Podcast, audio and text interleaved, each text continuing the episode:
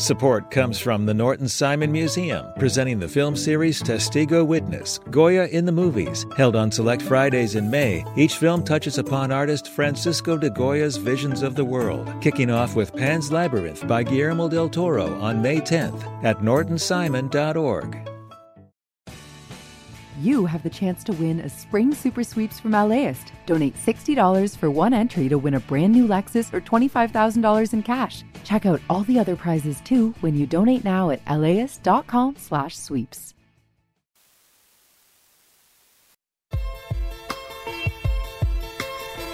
We have a jam-packed day today on Air Talk. I'm Larry Mantle. So good to have you with us. You know, it's always interesting when we come in for our morning editorial meeting. We're here seven o'clock to to nail down the final things that we're doing on the program. And we have we have important news that we need to jump on and totally redo our schedule. That's what happened today. But I can tell you what's happening in the second hour is Congressman Adam Schiff is going to be with us, of course, candidate for U.S. Senate. He'll be in studio. Uh, he has two very prominent Democrats who he's running against in the, the March primary for the U.S. Senate seat that was held for years by Dianne Feinstein. And we'll be talking with him about his candidacy. That's coming up next hour. We are also going to spend considerable time next hour on yesterday's very sad day at the Los Angeles Times and beyond for the implications in local journalism, with more than 20% of the editorial staff of the LA Times being laid off because of the seniority portion of, of the union contract at the at the Times. That means that the majority of the people who are leaving the Times are more recently arrived, and a big part of the the push to diversify uh, the personnel at the Times to better cover the variety of communities here in Southern California. We're going to talk about what what the implications for that are. But we begin with LAist own investigative reporting, very important work that our Nick Gerda has been doing. Nick's been with us before, and you've hopefully read at LAist.com and heard him throughout the day on LAist 89.3 talking about his investigation into Orange County Supervisor Andrew Do's direction of millions of taxpayer dollars to a nonprofit that's led by his 22 year old uh, daughter, uh, Rhiannon Do, who is currently a law student. There has been another development in Nick's reporting. Nick, thank you so much for joining us today. What have you most recently found about the public funding going to the organization headed by Rhiannon Do?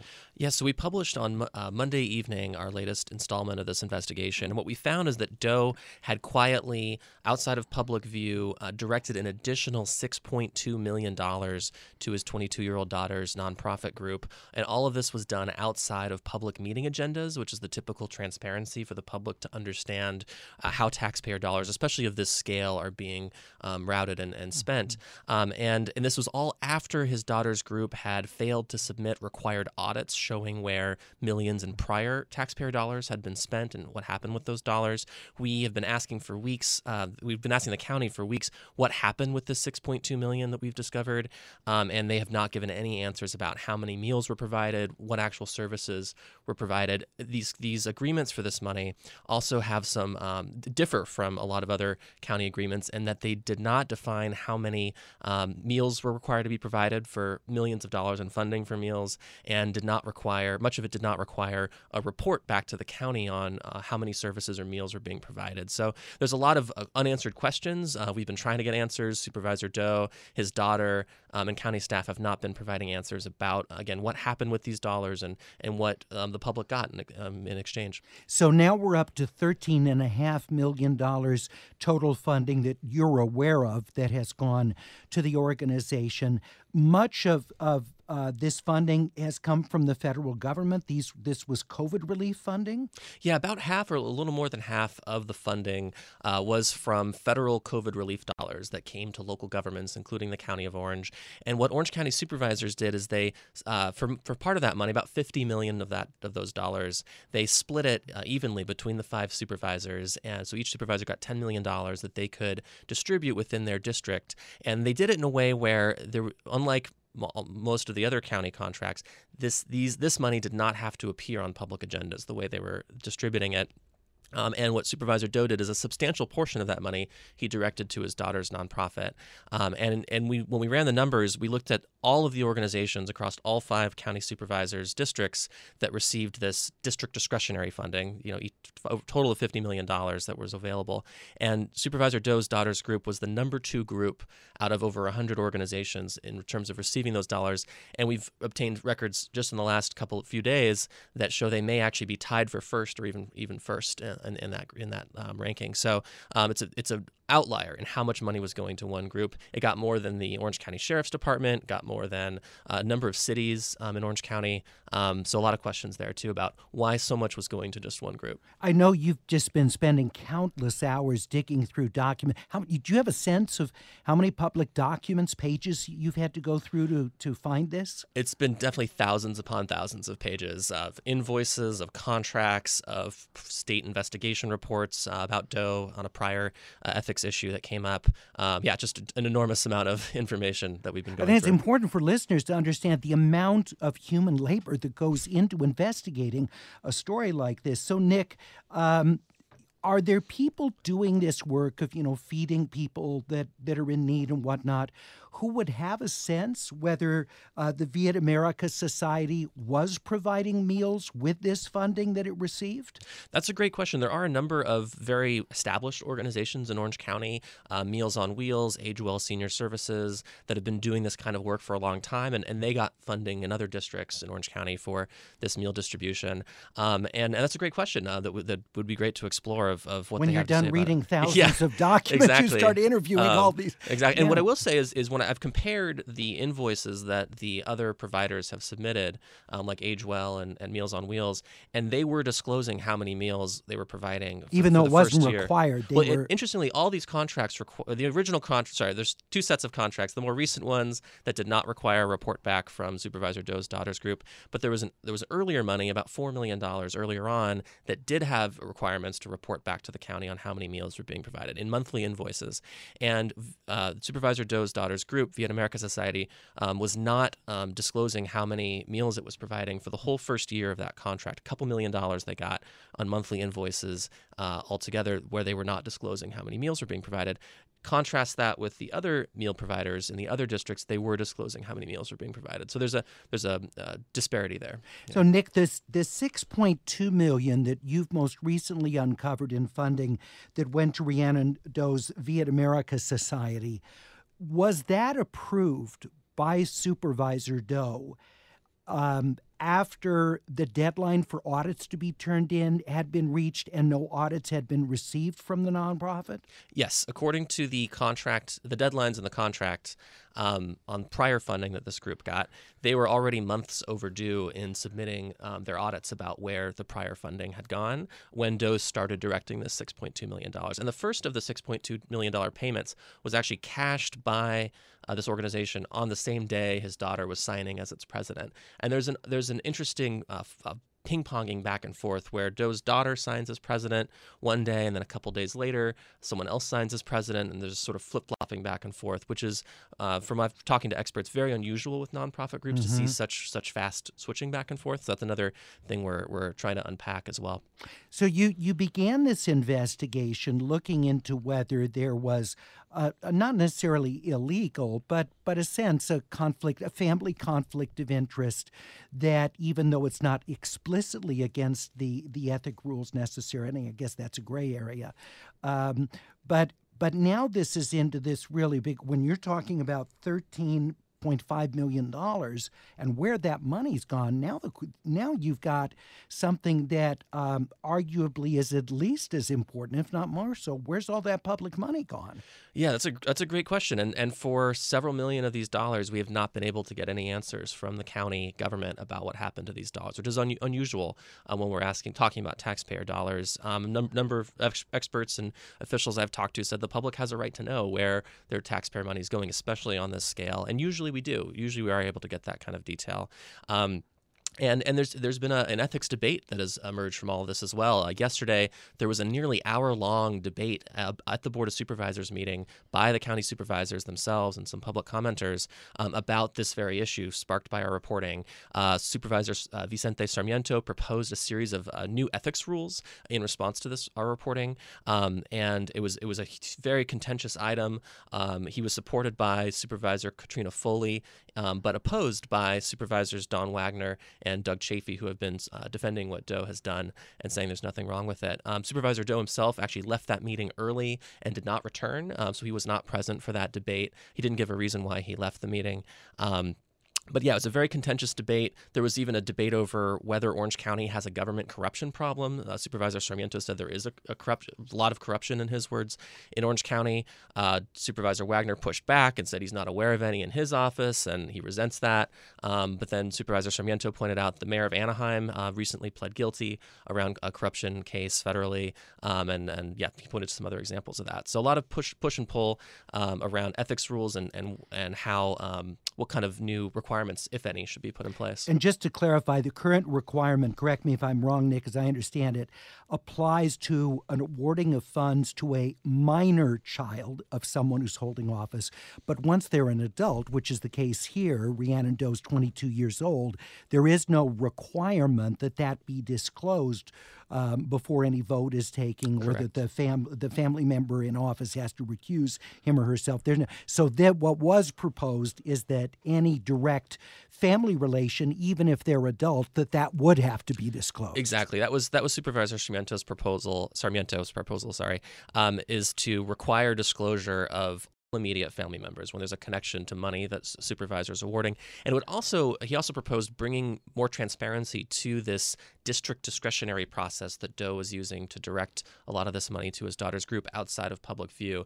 Uh, sarmiento's proposal required a public log of where those dollars are going and if there was a family if there is a family connection that a supervisor has they have to disclose it and that particular vote would be public um, by the supervisors. Um, so uh, that again got pushed that didn't back. go, it didn't yeah, go. didn't Supervisor Wagner argued it would be unconstitutional to put that in place. Well, he he also said, according to your story, that he thought it would be retroactively applicable, which I I didn't understand. We don't really have time to get into that. But uh, our colleague Sharon McNary wanted to know whether uh, the Orange County District Attorney's Public Integrity Unit or even the federal GAO might look into you know what's happened to these these dollars. You know, I haven't heard of um, the DA's office looking into it. Um, interestingly, the DA's office is led by uh, Todd Spitzer in Orange County, who was a colleague of Do's uh, when they were both supervisors. And Supervisor Do is married to uh, the assistant presiding judge in Orange County Superior Court, Cheri Pham.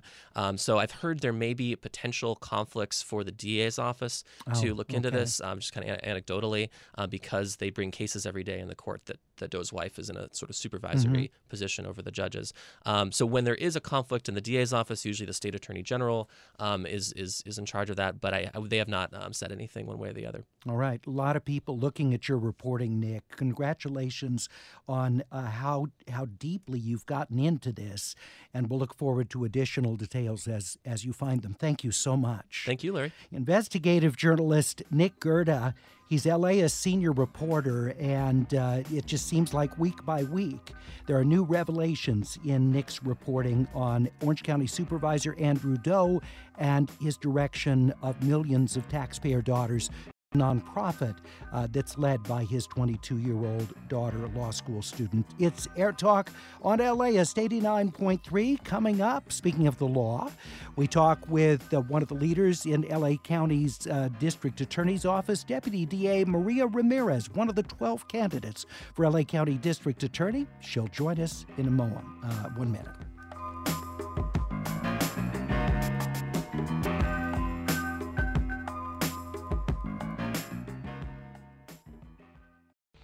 Support for LAist comes from Will Geer Theatricum Botanicum, returning with a season of outdoor summer repertory theater on its scenic stage in the woods of Topanga, with picnicking in the gardens before the show. A Midsummer Night's Dream is back, along with The Winter's Tale, Wendy's Peter Pan, and Tartuffe Born Again set at a TV station in Baton Rouge. And for a contentious election year, Bernardo Cubria's The Hispanic, Latino, Latina, Latinx, Latin Vote. Tickets at theatricum.com.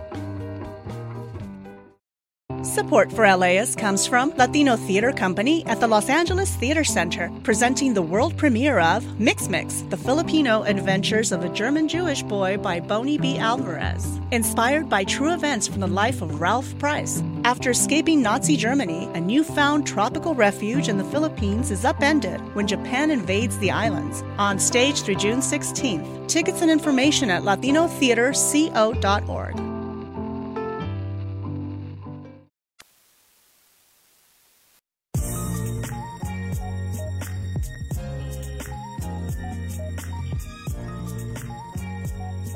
It's Air Talk on LAist 89.3. I'm Larry Mantle. And speaking of important journalism, the Los Angeles Times yesterday uh, released a bombshell with uh, so many journalists that are being laid off there. It encompasses more than 20% of the editorial staff. Uh, we're going to be talking about the implications of that. And if you are a Times journalist, I would love to hear from you next hour, whether you're someone who's staying with the paper or someone who has been laid off. I'd like to hear about how the organization is processing this. I mean, we know it's terrible from that size of a cut of, of a news organization that already uh, has has seen layoffs is just very bad news for local journalism. And we got a great example with Nick Gerda of why it's so important to do this kind of work. That's coming up next hour here on Air Talk. Joining us will be David Folkenflik, NPR media analyst and correspondent. But we continue our conversations with candidates for Los Angeles County District Attorney. There are a total of 12 of them, one of them being the incumbent District Attorney George Gascon, who is seeking a second four year term. Joining us now is Maria Ramirez, who is one of the head deputy district attorneys. That's a management title within the DA's office. Uh, Maria, thank you so much for being with us. We appreciate it. Well, thank you for having me and talking about this very, very important race for our voters. Before we get into some of the specifics, just very generally, your critique of what's happened to the office over the past four years. Yeah, so I've been in the office 33 years now, and uh, it is really a travesty what is happening. Uh, it, it, breaks my heart every day uh, the lack of leadership, the chaos that is happening within the office. And uh, we cannot effectively do our job in keeping the community safe. And so that is really the reason that I jumped into the race. We, we hear about um, morale being low in the office. Um, you're a candidate who's actually on the inside and has managerial responsibilities. Describe for us what that mood is. Uh, yes, uh, I think it started on day one of December 7th, 2020, uh, when Je- George Gascon came into office and uh, rolled out the directives. And I think that the, the mood, of course, was one of uh, trepidation. Uh, however, we were all thinking, okay, well, uh, let's try to work with the new administration. The voters have spoken. Uh, but it became evidently clear very, very early on uh, that uh, the DA no longer cared about the opinions of his employees, uh, did not engage with us on discussing policy and how we were going to implement that in court. Our lawyers had a very difficult time in the courtroom implementing these policies that oftentimes were they found were illegal or unethical. And, uh, you know, I found myself being a conduit between our employees and the new administration and trying to resolve these issues. And I, I didn't get a, a positive response. So, can you give me an example of an illegal or unethical directive that the DA uh, office provided to prosecutors? Um, yeah, well, the very uh, obvious one I think that the public knows about is the three strikes law and the directive not to allege those those uh, strikes in complaints. And the court sided with us and found that, in fact, we were obligated as prosecutors to allege those strikes. Uh, but one that maybe uh, the public not does not know about is, for example, in the juvenile uh, system. Uh, he the directives made the attorneys not file the appropriate charges. So, for example, if a, a, juvenile committed a robbery, he wanted us to file the least possible charge that could be related to that. So he directed us to file a theft charge when, in fact, the the crime was a robbery. So our lawyers really felt that they were not uh, putting forth to the court and to the public uh, the truth of, of the facts. And so those were two major examples that um, that I struggled with. We're talking with Maria Ramirez, Deputy District Attorney in the Los Angeles County Office, and she's candidate for LA County DA. Let's talk about the prosecution of juveniles because one of the things this uh, the office, of course, you know, has done is is um, not uh, prosecute uh, juveniles as adults. Uh, there may be some examples where they haven't, but but generally the policy, as I understand it, is even in in particularly heinous cases to not um, to not seek review of uh, adult trial of those individuals. Uh, to what extent has that changed the strategy of those prosecuting juvenile crimes? So uh, initially, the uh, directive that Mr. Gascon put in place is that we would no longer seek to try any juvenile as an adult.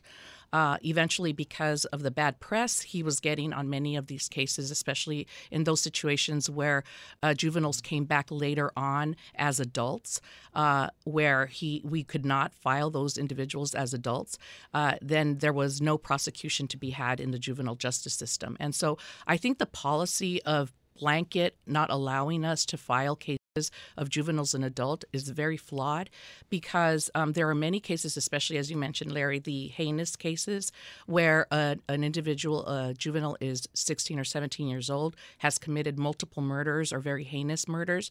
The juvenile justice system is ill equipped to deal with that individual. The amount of time that they could keep him or her uh, would be, you know, five to six years, and that is no, not enough time to rehabilitate that individual, considering the type of crime that he committed. So we really have to implement policies, even in the juvenile system, that looks at these cases on a case by case basis and what is best not only for the victims in the case, the community, but also the minor and where is he going to get the amount of uh, rehabilitation, but also punishment that is deserving of the case. Maria Ramirez with us, candidate for Los Angeles County District Attorney what currently is the policy of the DA's office on sentencing enhancements in prosecutions, and what would your policy be if you were elected DA? Uh, yes, with regard to enhancements, there are many blanket policies and many enhancements that we absolutely cannot use uh, to charge individuals with. Uh, there are some minor exceptions. Uh, my policy would be one that is a case by case approach. Um, I believe the legislature has given us these enhancements so that we are able to differentiate uh, cases and the person that commits them and the type of punishment that that person should get. So, the very basic example would be a person who commits a robbery without a gun is very different from the individual who has a gun, commits a robbery with a gun, and uses that gun to effectuate that robbery. So, we want to be able to be flexible in our approach to criminal justice justice and be able to apply what is the most fair disposition and sentencing for the facts of the case and for that individual defendant. For that specific enhancement using the gun, a gun in the commission of a crime, is that enhancement being prosecuted much uh, currently by the office? So there, uh, there are two gun en- type gun enhancements. The small gun enhancement, which is uh, we can impose. However, we have to ask permission uh, from the director level in our office. And before we had discretion to be able to apply those at, at the time of filing, uh, we have to go through this process. There is uh, some big gun allegations uh, that have to do with more violent crimes that we are not allowed to prosecute. Really? That's it. So, in the cases where there's a greater degree of violence, and has it been explained what the reason is for not uh, charging an enhancement in those cases? Uh, I don't think that uh, the explanation has been sufficient enough, but I imagine it has to do with Mr. Gascon's ideas of uh, these individuals not serving too much time in prison, um, and I think that's my understanding of why he imposed them. And and speaking of that view, that I mean, there are are those who believe sentences are too long and and that it actually works against the goal of rehabilitating people who are in prison. Um, to to what extent do you think that that there needs to be criminal justice reforms and more um, um, decision making within the office to try and seek shorter sentences to try and avoid mass incarceration? Yeah, so I think the culture has significantly changed, and that is something that the public has to understand that we are no longer uh, evaluating cases the way maybe we were in the 90s, uh, where it really was a matter of the concern for the violent crime that was happening at that time and really getting these, these individuals off of the streets.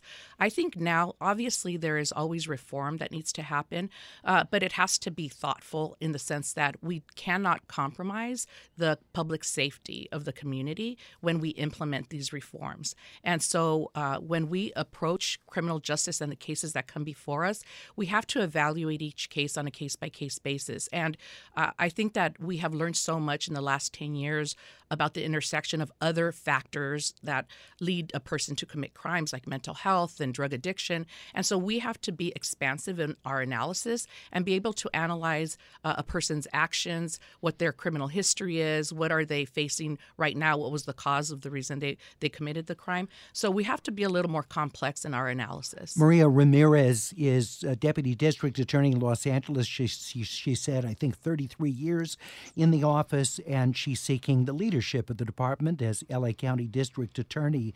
Um, Maria, what what about uh, quality of life crimes? Because you were talking about that prosecutorial discretion. Um, you have quality of life crimes, which may have a big effect on residents of an area, but may be associated with a person's addiction or or mental health challenges. So, how do you think the office should prosecute those quality of life cases, taking into account? the impact on society versus what the individual um, defendant is going through? Sure. So uh, currently, I don't believe that we're doing an effective job uh, with prosecuting those uh, quality of life crimes. Uh, the district attorney has not made that a priority, and I think that we're seeing the effects of that in our communities. And so, number one, we have to prosecute those crimes. I mean, the legislature uh, put forth these individual crimes that are a problem in our society, and that we have an obligation to prosecute those crimes. So that's number one. Uh, we have to file cases against these individuals.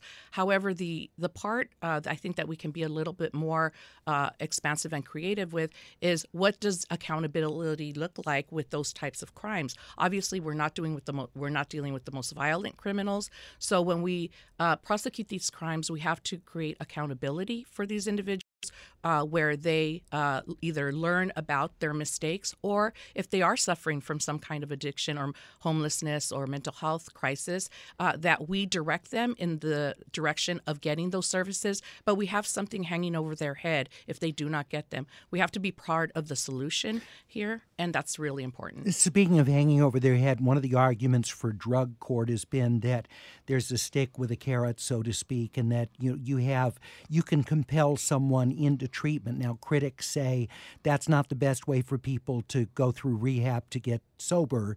Uh, others say, well, that may be, you know, what is the tipping point for the person actually getting sober? What's your view of sort of that model versus non compelled treatment? So I, I just don't think that non-compelled treatment in the area of criminal law uh, has much of an effect. Uh, obviously we don't want to compel individuals that are suffering from these things but are not committing crimes. That's that's their choice uh, but when these individuals are committing crimes then as the district attorney we have a responsibility uh, to be involved in a solution to that problem and and to prevent that individual from committing these crimes in the future so um, I, I, we can't ignore that responsibility and so i think that the compelled uh, drug treatment or the compelled mental health treatment is critical to deal with the current crisis that we have right now in LA County. We're talking with Maria Ramirez, who's Deputy District Attorney seeking uh, LA County District Attorney office, one of 12 candidates. We've invited all of them to join us on Air Talk. Uh, George Gascon has prosecuted uh, 15 officers uh, compared to just two in the previous two decades. Um, and, you know, your office knows it's very difficult to convict an officer of misconduct.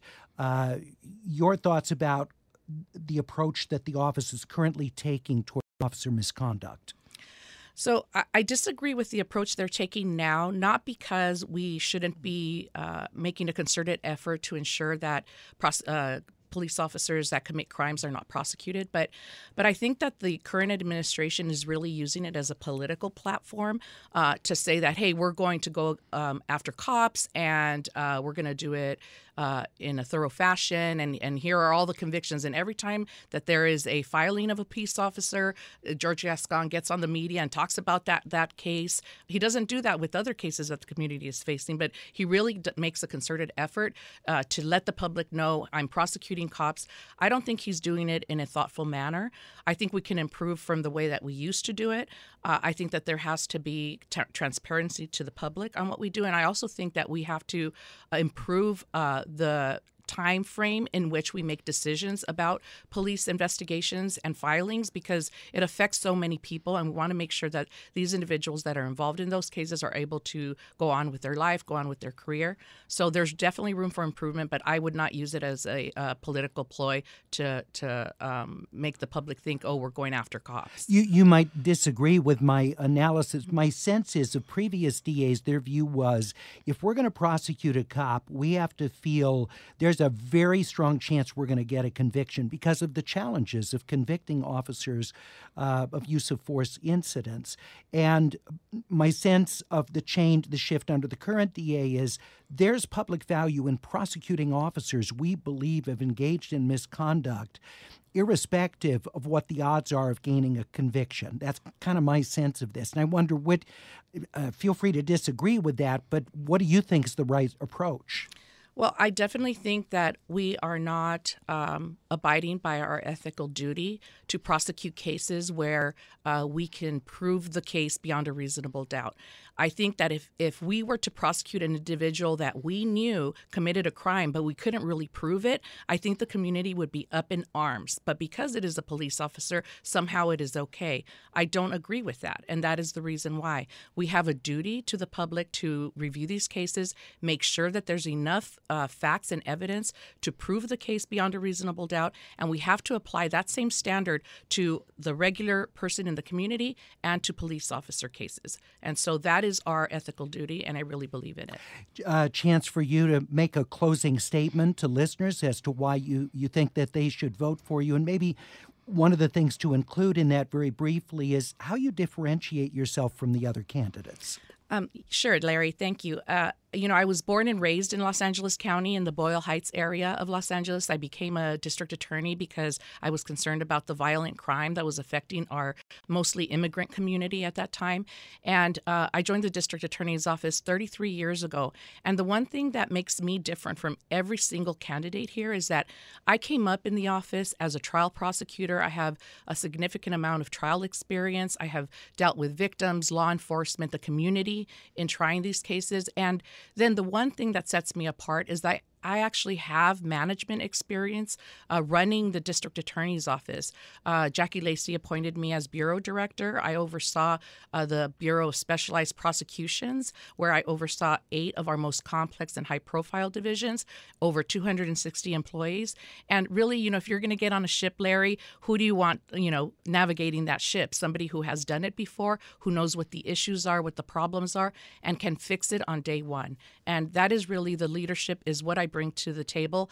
Uh, and I think LA County deserves a strong leader in the district attorney's office, someone who will uh, work on public safety, but also implement effective and re- responsible reform. Maria Ramirez, thank you so much for coming in and talking with us today. We appreciate it very much. Thank you for having me. She's one of the 12 candidates for LA County DA, all of whom have been invited to join us. We give the same length of time for all of the candidates. Maria Ramirez is a deputy district attorney currently in the LA County DA's office. We have more of the candidates who'll be joining us almost daily right here on Air Talk on LAist 89.3 I have to admit my my ignorance about the human body that I didn't realize the placenta is actually an organ.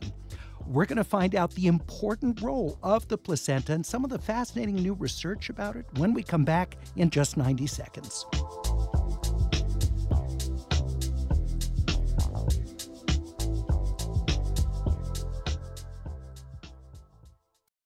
Support for LAist comes from Will Geer Theatricum Botanicum, returning with a season of outdoor summer repertory theater on its scenic stage in the woods of Topanga, with picnicking in the gardens before the show. A Midsummer Night's Dream is back, along with The Winter's Tale, Wendy's Peter Pan, and Tartuffe Born Again set at a TV station in Baton Rouge. And for a contentious election year, Bernardo Cubria's The Hispanic, Latino, Latina, Latinx, Latin Vote. Tickets at theatricum.com.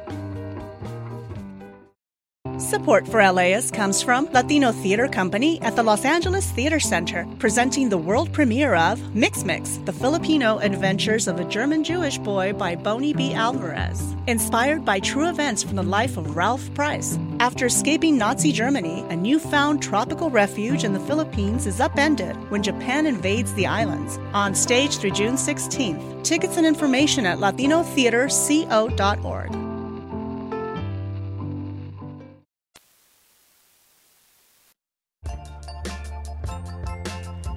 Next hour on Air Talk, candidate for U.S. Senate, Congressmember Adam Schiff will be with us.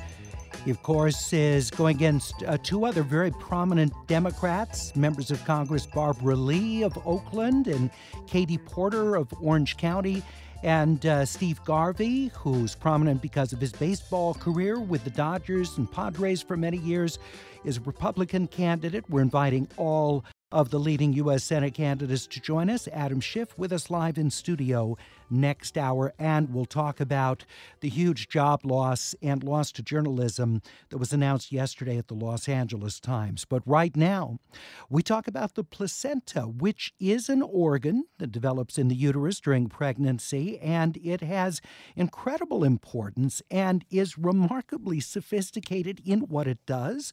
Joining us to talk a bit just about the importance of the placenta, what we're learning about its role, and also some of the interesting research into it is Margareta Pisarska. Uh, Dr. Pisarska is Director of Reproductive Endocrinology and Infertility, as well as Professor of Obstetrics and Gynecology at Cedar Sinai Medical Center in Los Angeles. Dr. Pisarska, thank you so much for being with us. Thank you. Uh, thank you very much for inviting me. Let's uh, let's start with um, some of the research that that you were doing as a part of the Human Placenta Project.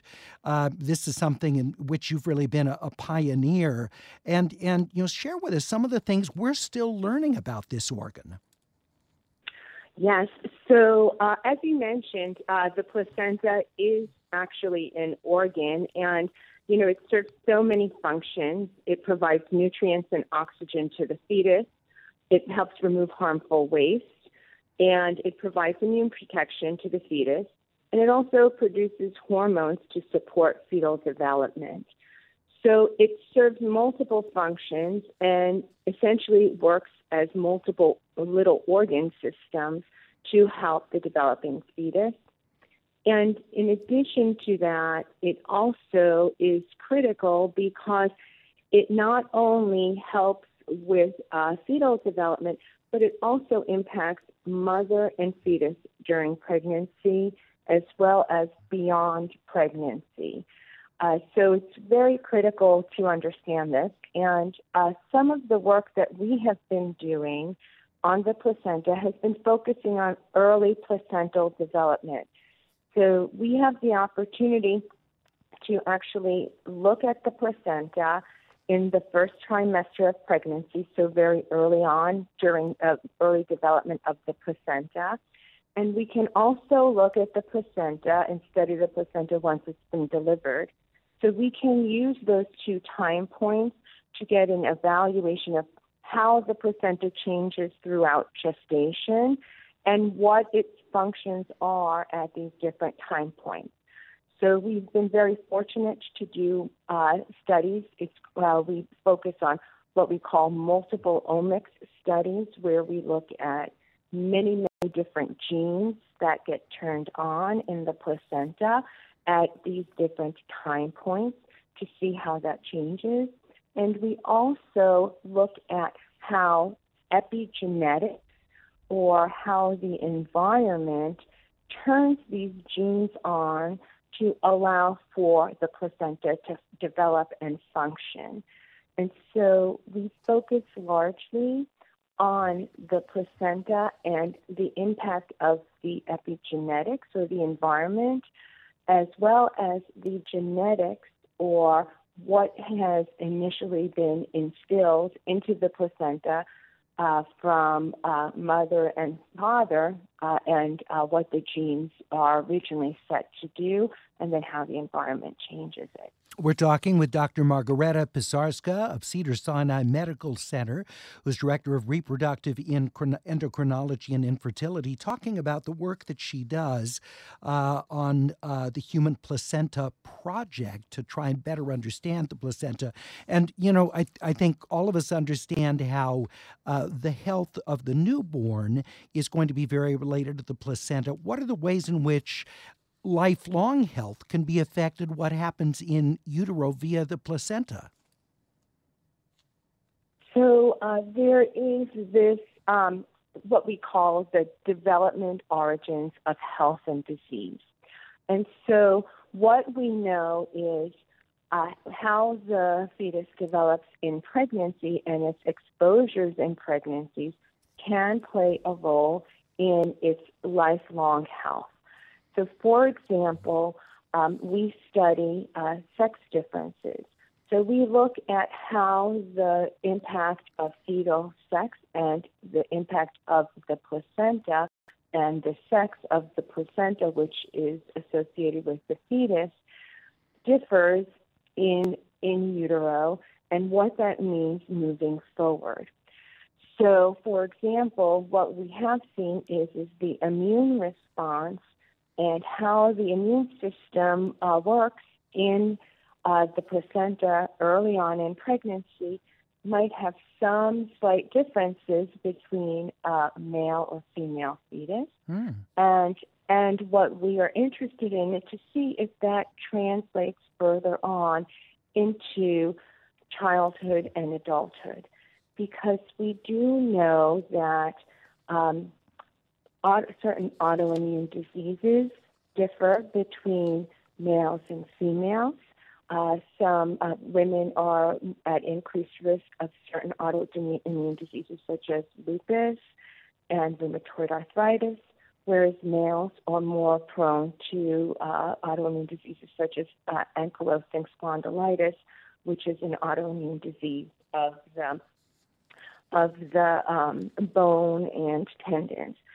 So um, we're looking at the signals to see if these signals continue in the immune system into um, childhood and adulthood to have a better understanding if there's something we can learn from this and potentially address early on to help improve the health of individuals.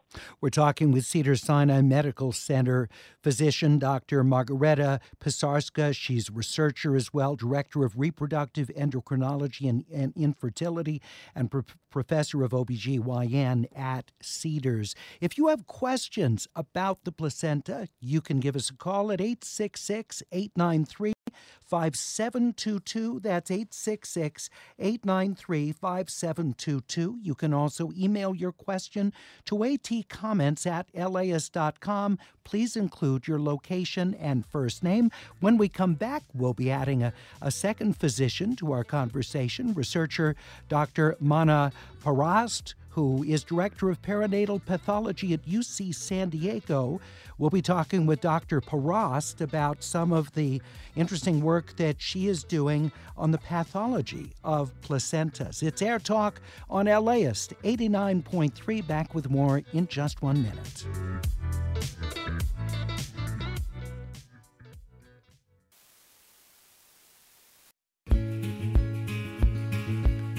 It's Air Talk. I'm Larry Mantle. We're talking about placentas, their importance, what we're learning from research into them.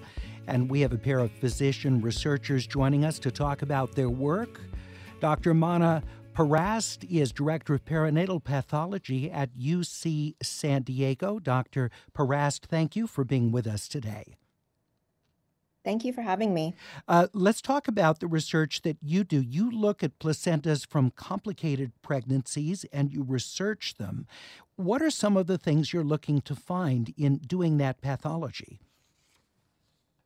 Thank you. That's a very good question. So, uh, placental pathology is uh, really an underappreciated area. We can really learn a lot um, by looking at the placenta at delivery, and particularly in complicated pregnancies, such as pregnancies that are complicated by preeclampsia, which is a hypertensive disorder of pregnancy, um, and other pregnancies uh, that are complicated, uh, for example, by fetal growth restriction, where the baby is small. So, looking at the placenta can answer these questions about sort of what happened. Um, and for this reason, placenta is called a lot of times as uh, a diary of intrauterine life.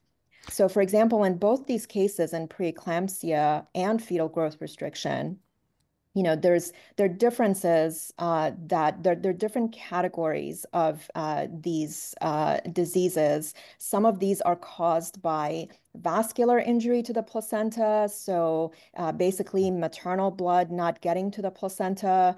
Um, and causing infarcts or basically parts of this uh, placental tissue to die. But then there are other um, sort of processes that are more inflammatory in nature. Uh, so, for example, if there is an infection in pregnancy, or if there is um, sometimes inadvertent recognition of the placental tissue, which is of fetal origin, by mom's immune system, then these can cause uh, inflammatory lesions in the placenta. And looking at the placenta at delivery, and identifying whether there are these vascular issues or inflammatory issues causing the problem can give us a lot of insight into uh, potentially what mom could expect in a subsequent pregnancy you know what is her you know risk uh, of recurrence of uh, such lesions in a future pregnancy.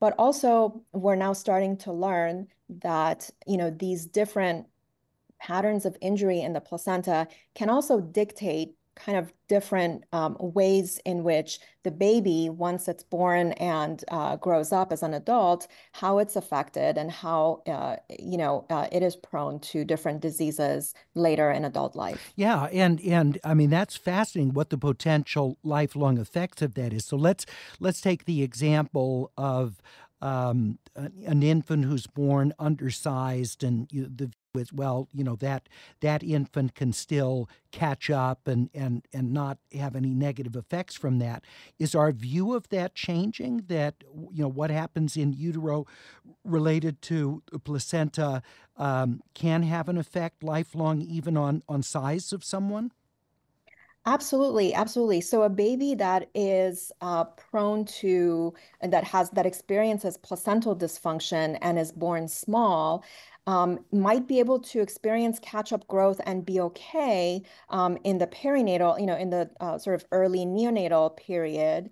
Uh, but now we're learning that more and more these babies, because they've been deprived of um, oxygen and nutrients during in utero life, they uh, their metabolism has been programmed differently so that they kind of you know they they like to sort of keep all the nutrients to themselves. And so as a result prone to metabolic syndrome like uh, obesity and diabetes later in life, and even to cardiovascular disease. So we're just learning about all of this. One of the markers that we're learning about is um, a, a, lesion in the maternal vessels in the placenta called decidual vasculopathy. And we're learning that potentially by identifying this lesion in the placenta, we might be able to identify a subgroup of moms that might be actually actually at risk of cardiovascular disease.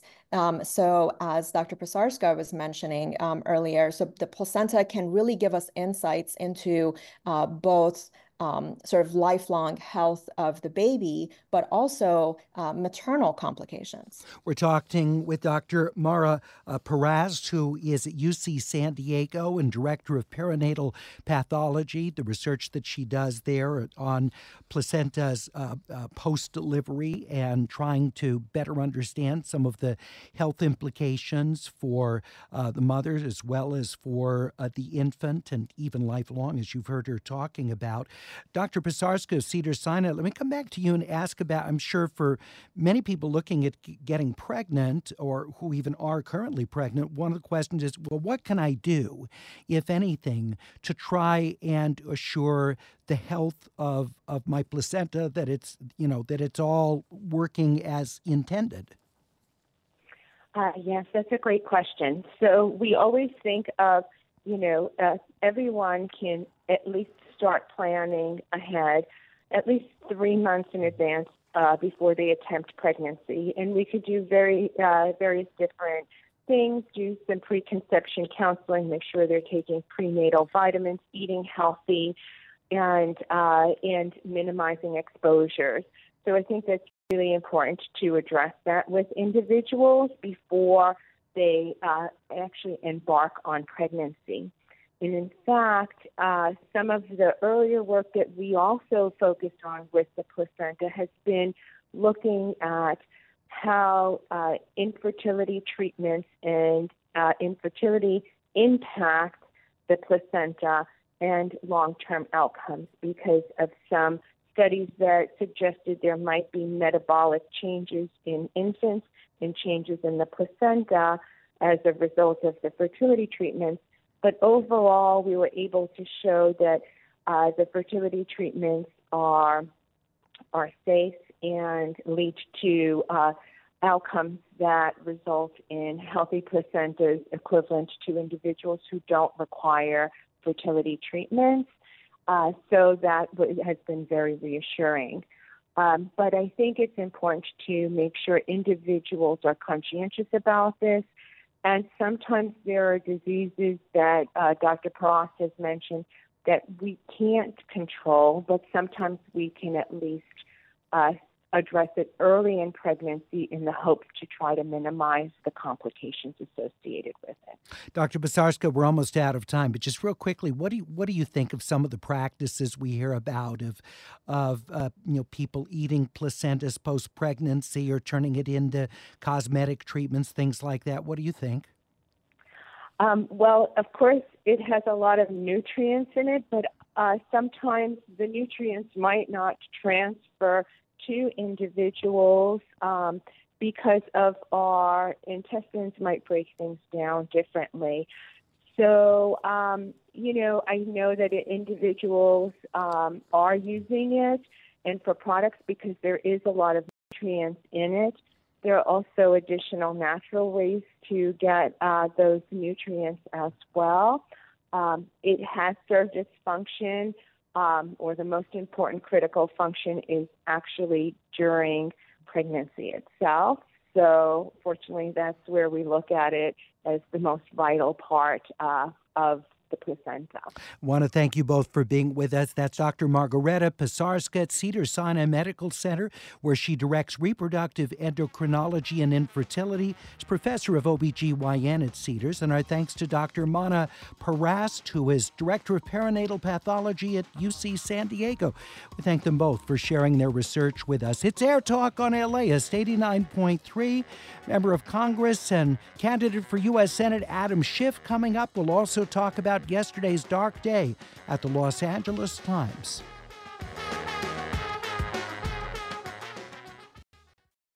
Support for LAist comes from Will Geer Theatricum Botanicum, returning with a season of outdoor summer repertory theater on its scenic stage in the woods of Topanga, with picnicking in the gardens before the show. A Midsummer Night's Dream is back, along with The Winter's Tale, Wendy's Peter Pan, and Tartuffe Born Again, set at a TV station in Baton Rouge. And for a contentious election year, Bernardo Cubria's The Hispanic, Latino, Latina, Latinx, Latin Vote. Tickets at theatricum.com.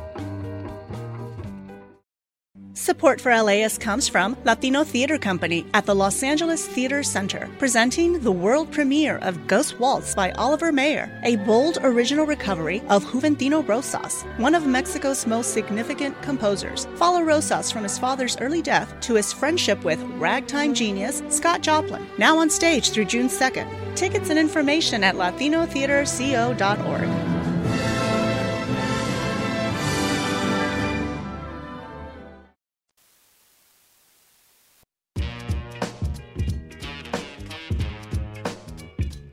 It's Air Talk on LAist 89.3. I'm Larry Mantle. Coming up later this hour, the travails at the Los Angeles Times with a mass layoff yesterday that represents more than 20% of the editorial staff. It's just terrible news, not just for those of us in this business that are seeing the tremendous attrition within journalism, but what it means for those of us that love local journalism, have been Times readers lifelong in many cases, and rely on the Times for its local coverage. We'll talk about what the impact of this is going to be on the Times news coverage as well as on the lives of those who've been dedicated to journalism. But we begin with candidate for the U.S. Senate, longtime member of Congress, Adam Schiff. We're interviewing the most prominent candidates for U.S. Senate. In the case of Congressmember Schiff, he is uh, also up against uh, two uh, fellow members of Congress, Barbara Lee from Oakland, longtime member of Congress, Katie Porter, a Democrat who represents a swath of Orange County. Uh, also in this most recent candidates debate, Republican Steve Garvey, the former Dodger and Padre. Remember that in March, the primary is a top two, regardless of party. So the question is who are going to be the two who end up facing off in November uh, for the seat. Uh, Congressman Schiff, thank you very much for being with us again. We appreciate it. It's great to be back. So, uh, you have served uh, since 2001, is it, as a member of. Congress? Before that, California legislature, the the state senate. Um, what do you see as the most relevant experience that you bring from these years in Congress to a senatorial position? Because it, it is a different office. It is a different office, but the challenges are the same. Uh, the size of the responsibility is much greater.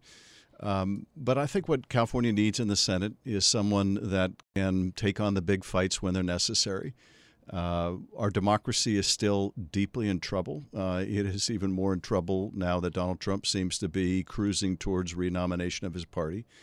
Uh, we need someone who is willing to be in the middle of the fight to defend our institutions and take all the heat that comes with it and has the experience to do that. Uh, we also need someone, though, that has a record of getting things done. Uh, and from my time in the legislature, when I wrote California's Patient Bill of Rights or wrote the legislation to bring up to date textbooks to our schools, to the time in Congress where I brought back millions to build housing uh, for my constituents and uh, helped to build the Pasadena Gold Line Light Rail, which you know very well, mm-hmm. uh, and establish an early earthquake warning system, pass legislation to protect press freedom, attack nuclear proliferation. I have a long re- record of getting things done, of delivering. And more than anything else, California needs a senator who's going to deliver, uh, who's going to help make the economy work for people again. How do you differentiate uh, uh, um, what you would bring to this office, particularly from the other two Democrats and members of Congress in the race? Well, on, on the two attributes that I think are most necessary in the Senate, um, uh, you know, it's less about policy differences, frankly. It's more about who did demonstrate leadership uh, when our democracy was at stake, who's moved to the center of that fight, uh, and who was on the sidelines of that fight. Um, I led the investigation into Donald Trump. I led his first impeachment trial in the Senate. Uh, I served on the January 6th committee to expose uh, his misconduct to the country, and as a result of that, he's being held accountable uh, in multiple prosecutions. Uh, so one of us led uh, on this um, and took all the heat that comes with that. And but the other is also uh, a, a, difference in terms of being able to work with others to get things done. Um, I have a long record of doing exactly that. It's it's why um, Nancy Pelosi and now more than 70% of the California House Democrats have endorsed me. When usually a delegation will stay out when there's more than one uh, member of the delegation running. But they've gotten involved because we have a serious challenge in California with a lack of affordable housing, lack of affordable child care, uh, and the California members of the House want somebody in the Senate they know that can get things done, that will work with them to actually deliver. Uh, so they've made the rare exception in this race to to get behind one candidate, and they've gotten behind me. We're in an incredibly polarized environment. That's true on Capitol Hill as well. But uh, arguably, the House seems to be e- even more at odds than the Senate. So, if you were elected senator from California, you might have some opportunities to work more with Republicans in the Senate. And I wonder to what extent you would pursue that. Oh, I would definitely pursue that, and and that's really been my uh, practice. Um, to give you another illustration of some of the differences uh, in perspective of the California uh, candidates who are running in this race, um, President Biden reached a deal with the Republicans to raise our debt ceiling. Um, in order to avoid catastrophic default, uh, in order to avoid the loss of millions of jobs, and the loss of our standing around the world if we were to, first, for the first time ever, default on our national uh, debt and obligations. I voted for it. My two Democratic colleagues voted to default.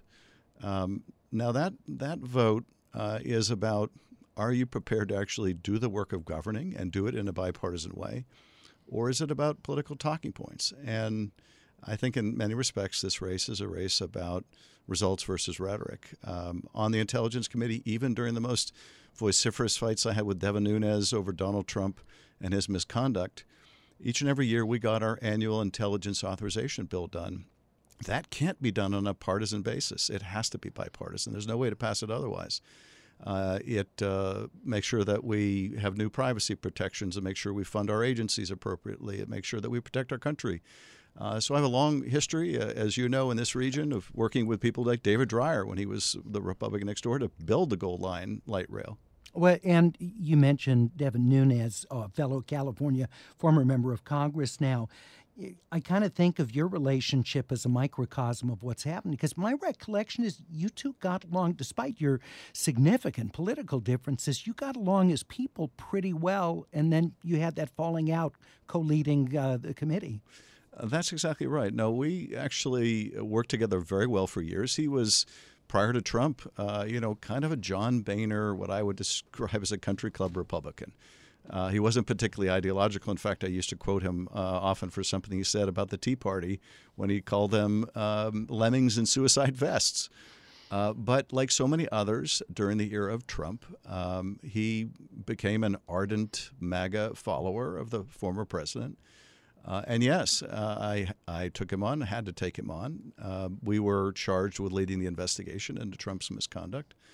Um, but uh, even through the, the, the, worst of those uh, difficulties, continued to work with conservative members uh, like John Culberson of Texas. Uh, he and I worked together to make sure that the Jet Propulsion Laboratory uh, continued to be funded and continued to do the amazing work on Mars. And uh, uh, and what we did, and what I've done with so many of my colleagues on both sides of the aisle, is focus on okay, we are, we're going to have very distinct differences on these other issues, but what can we work together on? And I think there's an even greater opportunity to do that in the Senate.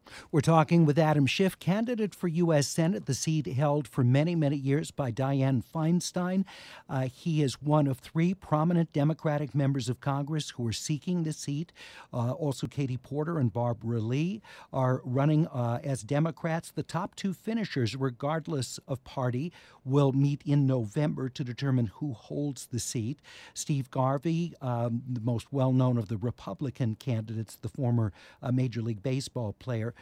Let's let's talk a bit about the differences you have on Israel and how it's executing its military actions in Gaza. This is the difference between yourself and, and Katie Porter and Barbara Lee. Um, they are calling for uh, an ongoing ceasefire, uh, seeing that as the best way to get the hostages released and to make peace in the region. Um, I'll let you define how, how you see this differently. What do you think of what Israel's doing? Well, uh, first of all, in terms of my colleagues, I, uh, Barbara Lee has been very clear. Um, we were in a candidate forum uh, even 24 hours after the attack uh, of October 7th. She was calling for a ceasefire then. She has a very clear position on it. Um, uh, I have you know strong differences of opinion as much as I respect her. I don't understand Katie Porter's position, so I can't contrast myself with hers because I think um, her position is very unclear. So you don't think it is clear that she necessarily supports a ceasefire? I think that she has tried to have it both ways, and I don't know what that looks like in the context of this issue. But but let me um, let me, let me just go back to October seventh. Uh, the magnitude of, of that horror, the deliberate brutality and barbarism, the murders, but also the rapes, the tortures, the hostage taking. Um, no country could allow an attack like that to go forward uh, and not defend itself. Uh, no country could simply say after an attack like that, we're going to cease fire. We're not going to try to get our hostages back. We're not going to go after the people responsible. We're going to continue to allow a terrorist organization to run Gaza uh, and threaten us as they, as Hamas is, with attacking us over and over and over again, like they did on October 7th. No country could do that. Uh, and so Israel has a right to defend itself. It has a duty to defend itself. Um, and I think we need to continue to work with Israel to reduce the, the civilian casualties, which are um, just heartbreaking. And I know some people find it um, inconsistent to uh, to grieve the loss of Israeli lives and think Israel should defend itself, but also grieve the loss of innocent Palestinian lives. Uh, you can do both. Indeed, I think it's very consistent with human nature to to do both. And um, I am strongly in support of a two state solution. I think it's the only uh, answer out of this. Um, it's the only way to have a, a permanent, uh, peaceful resolution with two states living side by side. Um, and, and so we have to figure out how to get back to a pathway uh, to that. But we need to get the hostages back, including a lot of American hostages. Uh, and we need to make sure that a terrorist organization is not um, running Gaza and, and ruining the future for the people of Gaza. If if you were elected this Senate seat, what sort of influence would you try to bring in terms of Israel's policy toward the Palestinians, building of settlements, etc.? Uh, you know, as a long-term member, uh, first of the Foreign Affairs Committee and then as uh, chair of the Intel Committee, um, I had frequent meetings with Prime Minister Netanyahu and other prime ministers before him uh, I met with uh, Palestinian security forces and Palestinian civil society organizations. Um, and I used all of those opportunities to uh, discuss ways that we could improve security for Israelis and Palestinians, that we could improve the quality of life, that we could get to two states. Uh, I remember pressing uh, Netanyahu years ago on two states. And uh, and I've also seen the important security cooperation between Israel and the Palestinian Authority uh, in the West Bank uh, to try to uh, keep both Israel and uh, Palestinian lives protected. Uh, so I've, I've, also seen the importance of that relationship. and I, in the Senate, will continue to use every opportunity I have to engage the Israeli government, to engage the Palestinian Authority, to try to move uh, towards a two state solution. It's the only thing that makes sense. Do you think, though, that Netanyahu's policies, particularly regarding settlements, have made it much more difficult to come to that two state solution?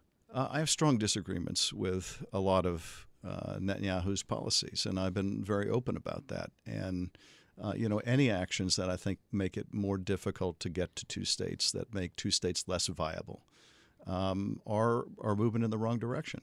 Um, I don't see uh, how one state is supposed to work, um, uh, one state in which Israel is both Jewish and democratic. Uh, demographically, I think that's a, a, dead end. And so it's the only solution that makes sense to me. And I continue to use um, the, the opportunities that I have as a policymaker, but also in my interactions personally with with Palestinians and Israelis to, to move us in that direction. We're talking with Congressman Adam Schiff, candidate for the U.S. Senate. Let's talk about domestic priorities.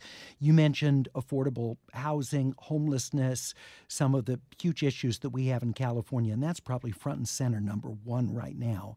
What are the things you think you would be able to do as California senator if elected to make a difference there? Well, I think, first of all, we have to recognize that this is overwhelmingly a supply problem. We simply don't have enough uh, housing. We don't have enough affordable housing. Uh, and unless we change that, we're never going to solve this problem, uh, nor are we going to solve the problem with, with homelessness. We have to build in California alone hundreds of thousands of new units of affordable housing.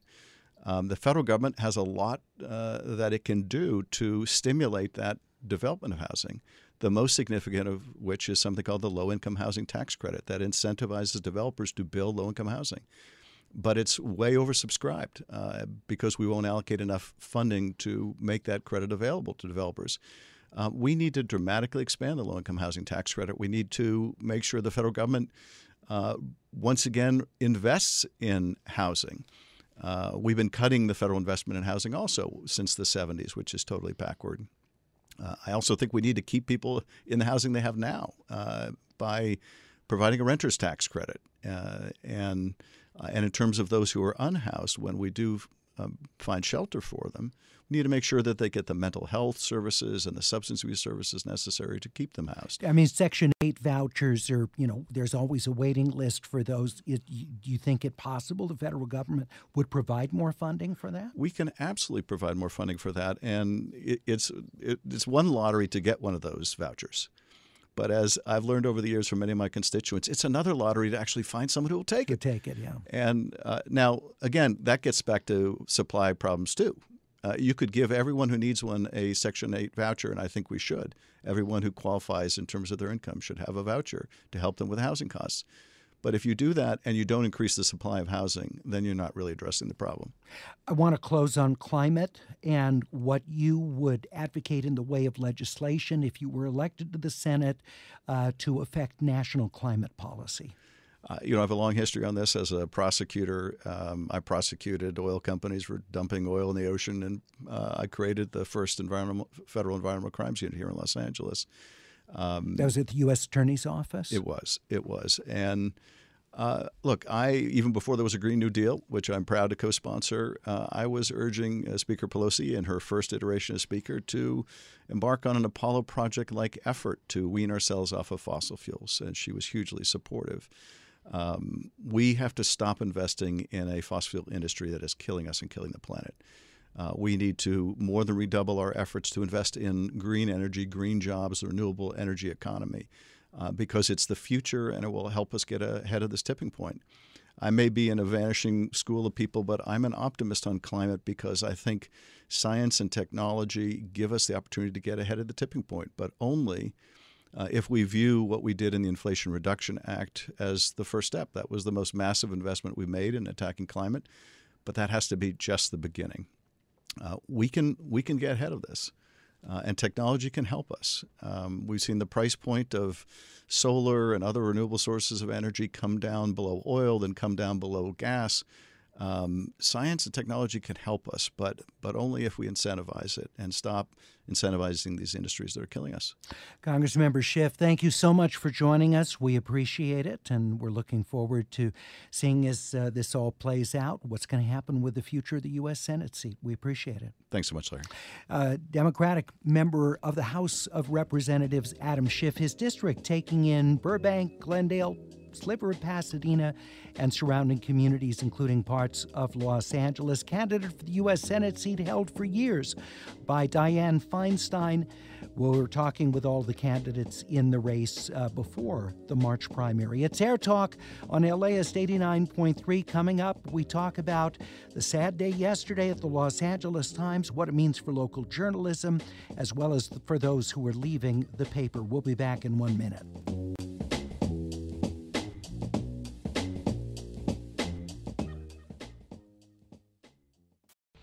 Support for LAist comes from Will Geer Theatricum Botanicum, returning with a season of outdoor summer repertory theater on its scenic stage in the woods of Topanga, with picnicking in the gardens before the show. A Midsummer Night's Dream is back, along with The Winter's Tale, Wendy's Peter Pan, and Tartuffe Born Again, set at a TV station in Baton Rouge. And for a contentious election year, Bernardo Cubria's The Hispanic, Latino, Latina, Latinx, Latin Vote. Tickets at theatricum.com. Support for LAist comes from Latino Theater Company at the Los Angeles Theater Center presenting American Mariachi by Jose Cruz Gonzalez. It's the 1970s and women can't be mariachis. Or can they? American Mariachi is a feel good comedy about familia, amor, and tradicion that will send your heart soaring and put a bounce in your step with a wave of vibrant, infectious live music. On stage through June 9th, tickets and information at latinotheaterco.org.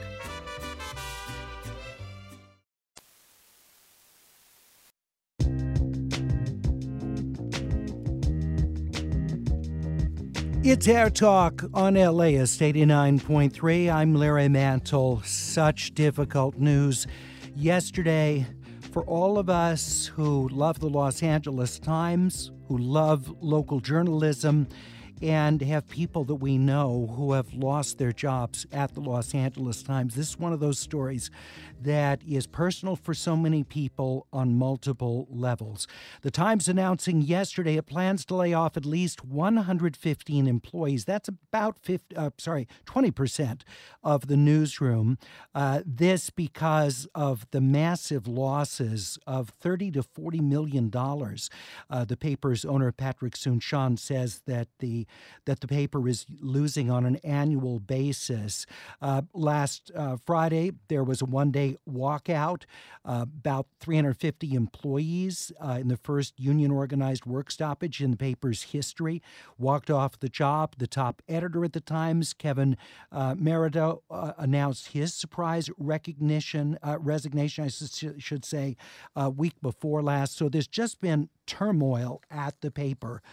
I'd like to hear from you. If you are one of the journalists at the Times, uh, either one who is exiting the paper, because of the layoffs or someone who will continue with the Times but has some thoughts about what this means for the future of the publication, please join us now at 866 893 5722. That's 866 893 5722. With me is NPR media correspondent David Folkenflik. David, thank you so much. Uh, this is a huge loss at the Times. Please put this in the broader perspective of what's happening in local and national journalism. Well, and let's first put it in the broader perspective Los Angeles Times for a moment. I mean, as you said, it was it's about 22, 23 percent of the newsroom, but we went through this story late last spring as well when they laid off 13 percent. And if you do the numbers as I did, granted on the back of an envelope, I'd say pretty much one in every three newsroom employees uh, that was on staff last late last spring is off the staff as of today. That is, they've laid off a third of their newsroom in about eight months, and that is a, a huge hit. Uh, but we have seen uh, tough times at, uh, you know, NPR laid off 10% last year, but we feel that, or we're told that we are now on secure economic footing. You saw CNN go through major layoffs over the course of last year, 15 months. Uh, you saw the Washington Post over the course of the last 12 months has laid off about 12 percent of its newsroom. Uh, it, it, too is owned by a civic minded billionaire and Amazon founder Jeff Bezos, a little bit analogous, I think, in some ways, perhaps the best analog to the Los Angeles Times. Uh, you know what you've seen is is is what I have come to call a media recession. You know there are plenty of people who are hurting right now across the country and in, in various regions uh, and industries, but you know there's not a recession. We're actually having you know, extraordinarily sustained low unemployment levels. Uh, inflation has come back under control. Wage increases have outstripped uh, inflation. Uh, and so, for much of the economy, you know, there's opportunity. In media, it's not the same story. You've seen layoffs even on month the digital media giants such as Google and Amazon and Microsoft. Uh, anything with real exposure to advertising has taken a real hit. And why is that? Well, all, all of our corporate leaders and all of our financial types and many of our economists for, for several years were saying we're going to hit another great major recession. And it hasn't happened. But one of the places companies pull back on when they fear such things as a way of trimming costs is advertising. And it's hit all of our sector pretty hard, uh, and those that rely on advertising particularly hard, and those without a clear cut path to profitability including right now the Washington Post and especially the LA Times, despite having deep pocketed owners, well, it's taken a real hit. And in some ways, actually, the union said they, they had had expected the hit to be even greater, but that uh, management pulled back a bit after uh, after both unions and, and newsroom leaders ma- made a case to, to, to, management for otherwise. David, thank you so much for getting us started on our conversation. We appreciate it very much. We'll look forward to talking with you again soon. Okay. Take care. Thank you, David Folkenflik, NPR media correspondent, with us again. I'd like to hear from you if you are someone associated with the Times or are leaving the paper as a result of the layoffs announced yesterday. We're at 866 893 5722. That's 866 893 5722. To give you a sense of, of some of the immediate impact, you know, for many of us, the sports pages of the Los Angeles Times are a significant draw to the publication, and the beat writers for the Dodgers and Angels just before the start of spring training they are part of the layoffs of the organization. Now, others may move into those positions, but it just gives you a sense of, of the kind of turmoil this creates on the editorial side of the paper, and of course, the life impact on the people that are losing their jobs in a contracting media environment where there may not be other places for them to uh, use their journalistic skills and experience. Also with us is Christina Bellantoni, professor of professional practice of journalism at the University of Southern California. Uh, Christina, thank you for joining us again. We we had wondered whether Kevin um, Merida's leaving the Times might have been related to him being asked to do such large scale layoffs. Now the layoffs have have come. How do you see this affecting the coverage of the paper? It's hard to see how they can continue to be excellent with so many fewer people and with the morale as low as it is at this exact moment. What we already know is that due to the cuts on their politics team and the Washington Bureau, you know, two things I, I worked very closely with those teams when I was there. And it, it's devastating in an election year when they have a need. Now, we talked about on the program last time I was on is that the right strategy for the LA Times? Maybe they just decide to be all local and refocus political coverage. So they're not doing national coverage competing with national media. I think that's a fair business strategy if you communicate it as a strategy. And having been at the table a member of the masthead when when Dr. Soon-Shiong first came up with the deal and he invited the masthead to come join him at his company and we had a, a long meeting and he made very clear he really wanted to be a robust national paper. He one of the reasons he decided to buy the paper in mid our Trump insanity at the time was because he didn't want to see the Washington bureau closed. Obviously things changed you know market factors etc but you know that was part of his vision. So to see that dismantled like that's going to dramatically affect things. This morning's front page you know they've got a major story with analysis out of new hampshire. Um, they've got you know strong looks at national issues and you know, tiny little blurb that you know on the business section there's a mention of 115 cuts. So the the coverage will suffer. And particularly there were a lot of people who were in the middle of stories. I mean I, i'm sure you all saw the the stories. You know, one reporter was up in Oregon and was called back, you know, while getting laid off. Uh, just kind of like, gee, am I finishing this story or not? Yeah. Um, it's just a, the way that it happened sounded quite messy and ugly. And right now, you've got LA Times journalists who are actually showing up at the building, and there's a list at security of people who should not be allowed into the building, which also doesn't feel right I mean, it yourself as a, as a, a former longtime editor and journalist, what does this do to morale in the building? It's just it's so you you feel for your colleagues. You're angry at how people were treated. And then, you know, the union had particularly complained saying it wasn't fair that management was asking them to pit members against one another by uh, lifting those seniority protections for the for the members. And I had a conversation with someone over the weekend who said, you know, look, like if they were to offer some buyouts, there would be senior people who would take them. Um, and even you know sort of mid-level people who aren't you know decades at the paper but maybe a decade or so and I wonder if that might actually be the next step that we're going to see. So it will get further worse. But um, you know, that you're seeing the more senior people just devastated that the strides, particularly in making this newsroom reflective of Los Angeles and the world that it covers, uh, for the first time, really, really reflective of that city and doing coverage that was important to the cultural communities in this second largest city in America, like that will change immediately. And so, of course, it just makes everybody feel like you've taken 10 steps backwards with no path to to restore where it was.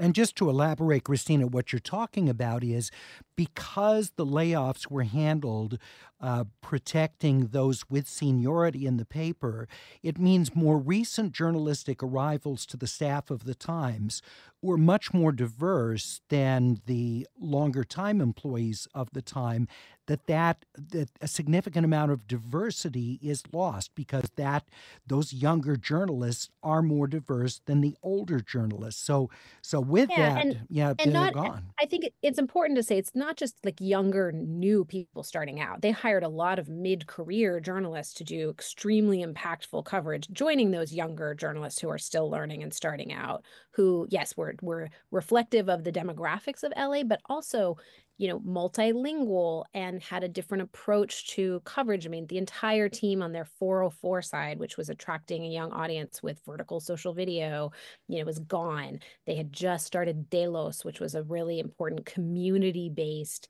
um, you know, really engaging group of journalists who were talking to the community um, in LA that is so vital here and that, you know, not many news outlets pay attention to. Now, I will give a huge shout out to LAist, which, you know, it still keeps me going and gives me hope for vibrant um, community coverage here. Um, I'm just very grateful for it still. Well, thank you so much, Christina Bellantoni, professor of professional practice of journalism at USC, and for many years, a professional journalist with the Los Angeles Times. Let's talk with Alan in Santa Barbara. Alan, I understand you were a reporter for the Times uh, back in the 70s and 80s.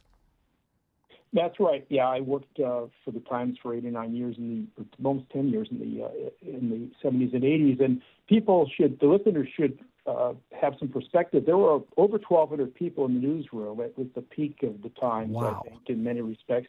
Otis Chandler was still involved as the publisher. Um, they sport they spared no expense in the newsroom.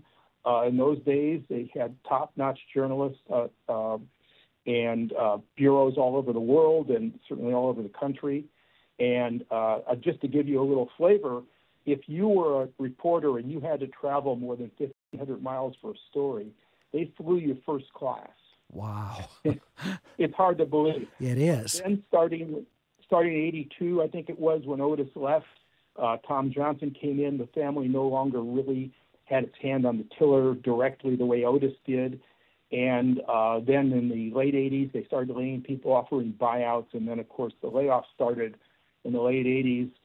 Um, they still had about a thousand people in the newsroom, I believe, by 2000, but uh, it just steadily uh, went down from there. And of course, the, the economics that the other folks on the on the program have talked about uh, for the entire industry. But just to give you that just gives you a flavor for Yeah. how how how far down. Uh, and they've lost. I know that they've done a much better job with diversity in the last few years, but also what's happened aside from the diminishment of the staff is a lot of your really experienced reporters and editors have had to leave or have chosen to leave, um, and uh, that has affected the certainly the the that plus the numbers and the resources, the, the cuts in numbers and resources of reporters.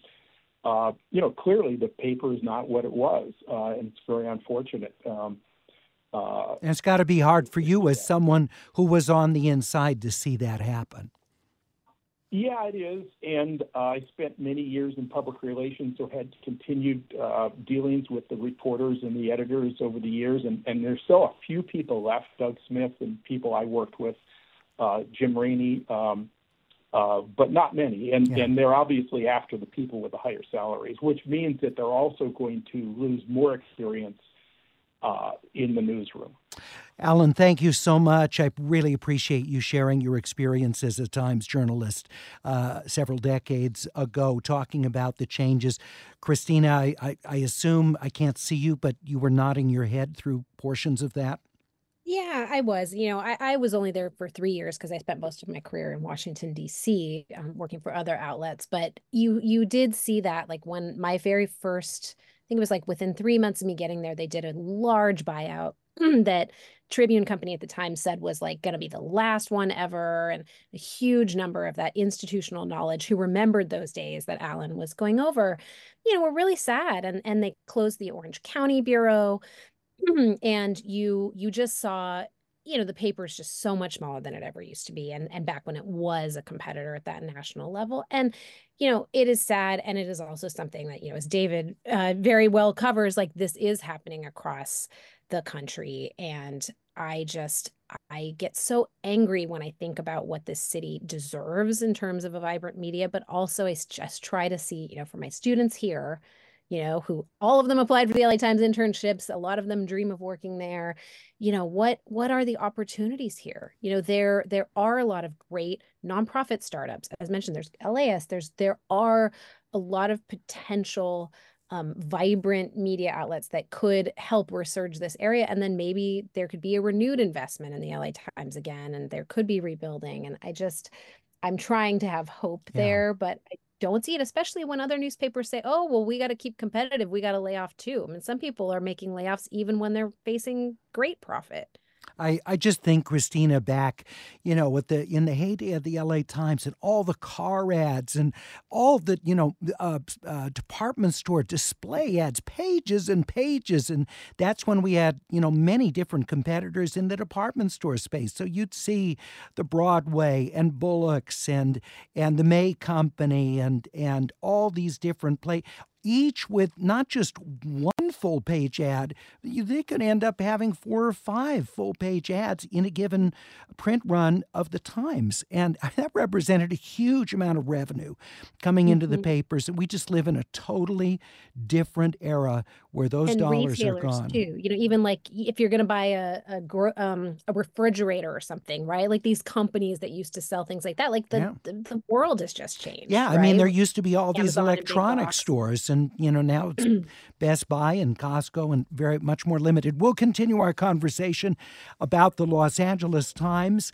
Its large layoff announced yesterday of at least 115 people that work in the newsroom, more than 20% of the Times being laid off. What the effects of that are.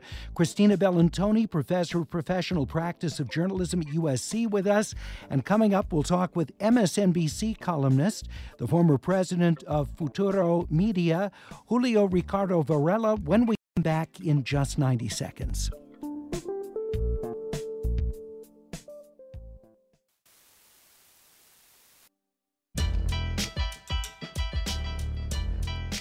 Speaking of journalism, yesterday we lost Charles Osgood, who was a figure on CBS for, oh gosh, nearly 50 years.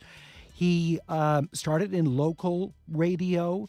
Uh, he was at CBS's news radio station New York, News Radio 88, then created the Osgood File for the CBS network, uh, jumped to television. He was the host of CBS Sunday Morning for many, many years, and such an original presence on television. The bow ties, him on Sunday morning, sometimes sitting down and playing at the piano. He was so himself when he was on the air. Just a wonderful example how being such an individual personality captivated viewers. Charles Osgood really missed when he retired uh, several years ago from CBS Sunday Morning. He was 83 when he retired, and he died yesterday at the age of 91. Charles Osgood, certainly a presence in journalism missed. We're talking about yesterday's layoffs at the Los Angeles Times and the effect on local journalism. Uh, Bob in Irvine, who's a Times reader for a long time, says if you lived in Southern California for a long time, you know the Times in the mid 20th century was a world class newspaper with world class writers, reporters, and editors no longer. We need to ask why America's second largest city and metro area can't do better. Hint, it's not about money. That's Bob in Irvine. Joining us now, MSNBC columnist and former president of Futuro Media, Julio Ricardo Varela. Thank you so much, Julio, for being with us.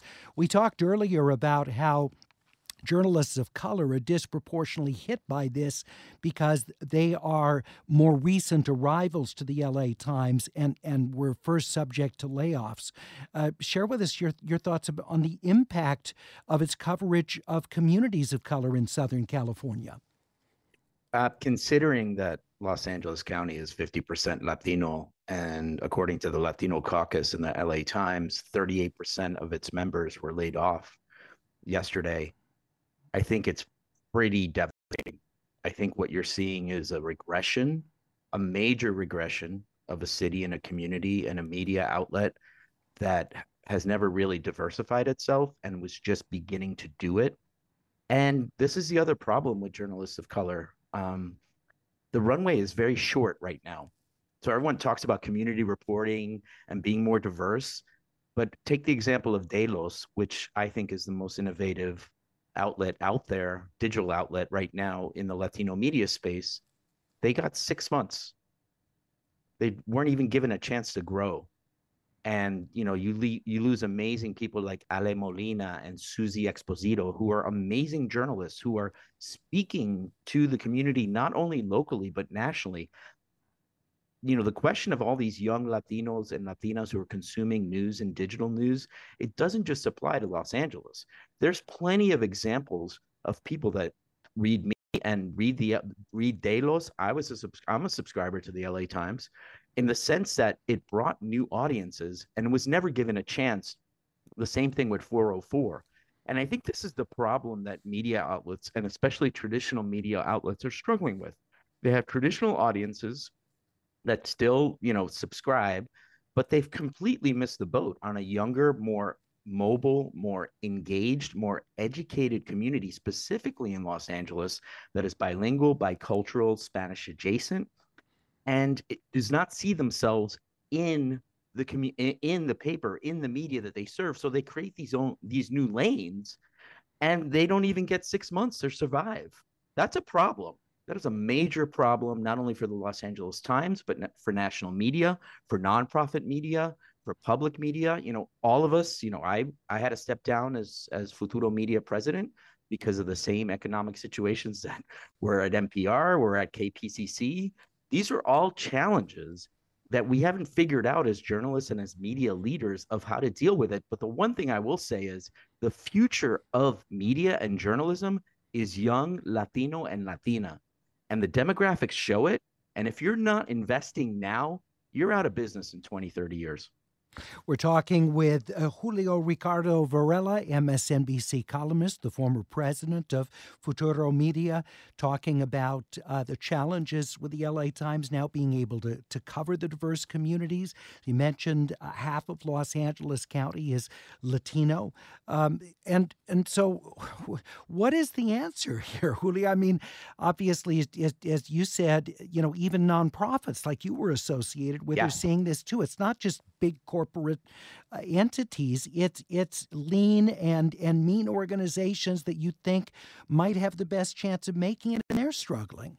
Right. First of all, I think we all, as media executives or as media leaders or as journalists, and there is an ugly reality and an ugly truth. And it, and I don't want to sound corporate, but we have to do more. Like the reality is, we're doing more with less. So how do you maintain the high level of journalism that you know merits KPCC and I mean LAist. Uh, you know, you guys rebranded. I always, I, but that's you know, right. Everybody's everybody's struggling with that. It's fine. You know, it's like you're rebranding. So my point being is like, how do you maintain that high quality and how do you serve the community, right? So that you know, journalism is still a noble profession. I haven't given up on it, um, and I hope a lot of people that are listening and and yourself and others, you know, informing communities with factual stories and and sort of the beat of your community is always going to be something that is has value. The big question right now is what do you do?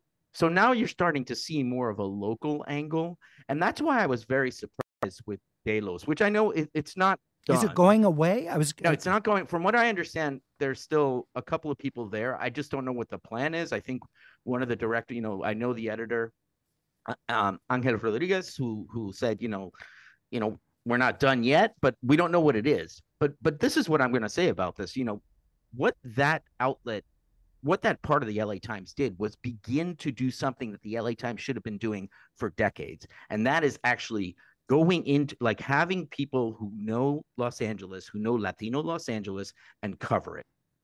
And it was just starting to get attention right so so put that in putting that aside it's not like news consumers are going to go away. You're going to have to ask yourself everyone needs to ask themselves do you want to get all your news from tiktok and influencers or do you want credible journalists?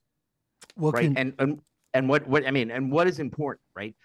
Credibility credibility and journalism as a profession is going to get us through the age of like artificial intelligence and misinformation I still have hope for it. But the problem, the problem is you still have to serve all these traditional audiences. Yeah. And and the fact is, newspapers. Let's just be real. Let's get the memo. Newspapers in general just never, never, ever thought that the internet was going to transform. Like they just were like the internet was sort of this like, what is this? And they failed. Newspapers have failed. Eh, Julio, I And- need to I need to break. I'm so sorry, but No, that's hold okay. that thought, please. We're talking with Julio Ricardo Varela, MSNBC columnist, former president of Futuro Media, its properties including Latino Rebels, Latino USA, and In the Thick. We'll continue talking with him. Also with us from USC, professor of professional practice of journalism, Christina Bellantoni, for many years, an editor and longtime journalist based in D.C. and at the Los Angeles Times before joining the Academy. We'll be back in just one minute.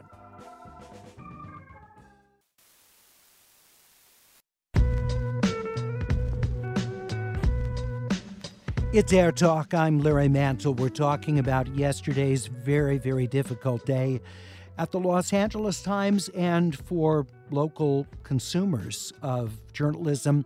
The Times announcing a layoff of at least 115 people in the newsroom following a layoff that occurred last year that was significant in size. This one even larger, representing just over 20% of the editorial staff of the Times. We're talking about what the implications are. Um, Patrick Soon-Shiong, who is the owner of the Los Angeles Times, saying the publication lost more than $30 million last year, and even for a billionaire, that's significant loss. And, uh, and uh, the Soon-Shiong family not not interested in sustaining that level of loss in years going forward.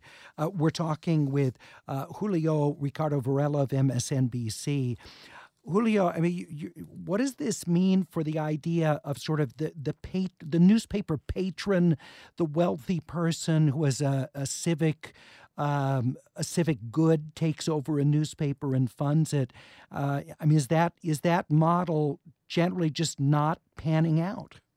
Well, yeah, I mean, I think we have to start looking at journalism as a public service. And I do think that the nonprofit public media model, I think, is the way to go. I've been in that space for about 10 years and I see it, right? Having done commercial media before.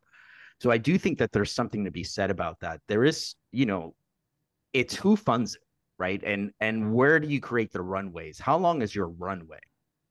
And is good business? Can that I, I the big question is can it be good business and also serve the community? And I don't really think there's a lot of outlets out there that have answered that question really well. And I think we're sort of in this space right now where we're figuring it out and we're discovering new communities and new readership and you know competing against the metas and the Instagrams and the TikToks and and the Facebooks of the world and the X's or the Twitter or whatever. And then AI comes in.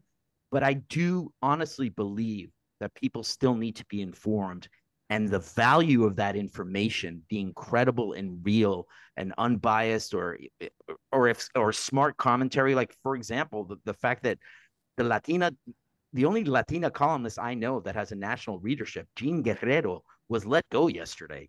That really concerns me. But the point being is that i don't necessarily think that journalism is going to be a profit maker anymore and it has to be a public service and that changes how we fund it. I don't know what that looks like but there's a lot of things that are going out going on really well right now. For example the local initiative a local reporting initiative like press forward that has been done by all these major national foundations those are just the beginning Yeah. of the foundations but who knows Yeah. I and we stay don't hopeful we don't want to forget Gustavo Arellano as well oh, at the yeah, Los Gustavo's Angeles. great. He's still there. He was- he's who's- still there. He's great. who- But who we lost does. Jean, and Yeah, yeah. I became a subscriber. I read Jean all the time, and it's really sad that Jean Guerrero was let go. Oh, she is a incredible voice, incredible so voice. so many people of, of, of tremendous talent being lost. Uh, let me bring Christina Bellantoni back back into the conversation. The New York Times seems to be figuring this out. Julio was just talking about how you know challenging it is for folks to figure this out. We look at like the, the New York Times seems to be the the um, you know uh, example of one that that has figured it out. What do they do, and is there anything that can be replicated elsewhere, Christina? I mean, in some cases, they they were sort of doing it at the LA Times, like back to De Los, which I, I could not agree more with everything that's been said so far.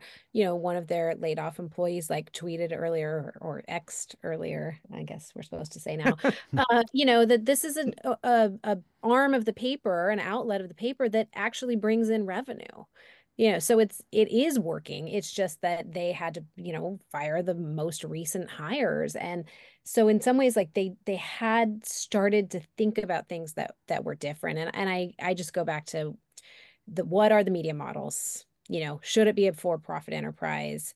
Is nonprofit the way to go? We also have you know the the state of california devoted some funding it's a very short term funding when you think about journalism and that long term investment that's necessary to boosting newsrooms in this state.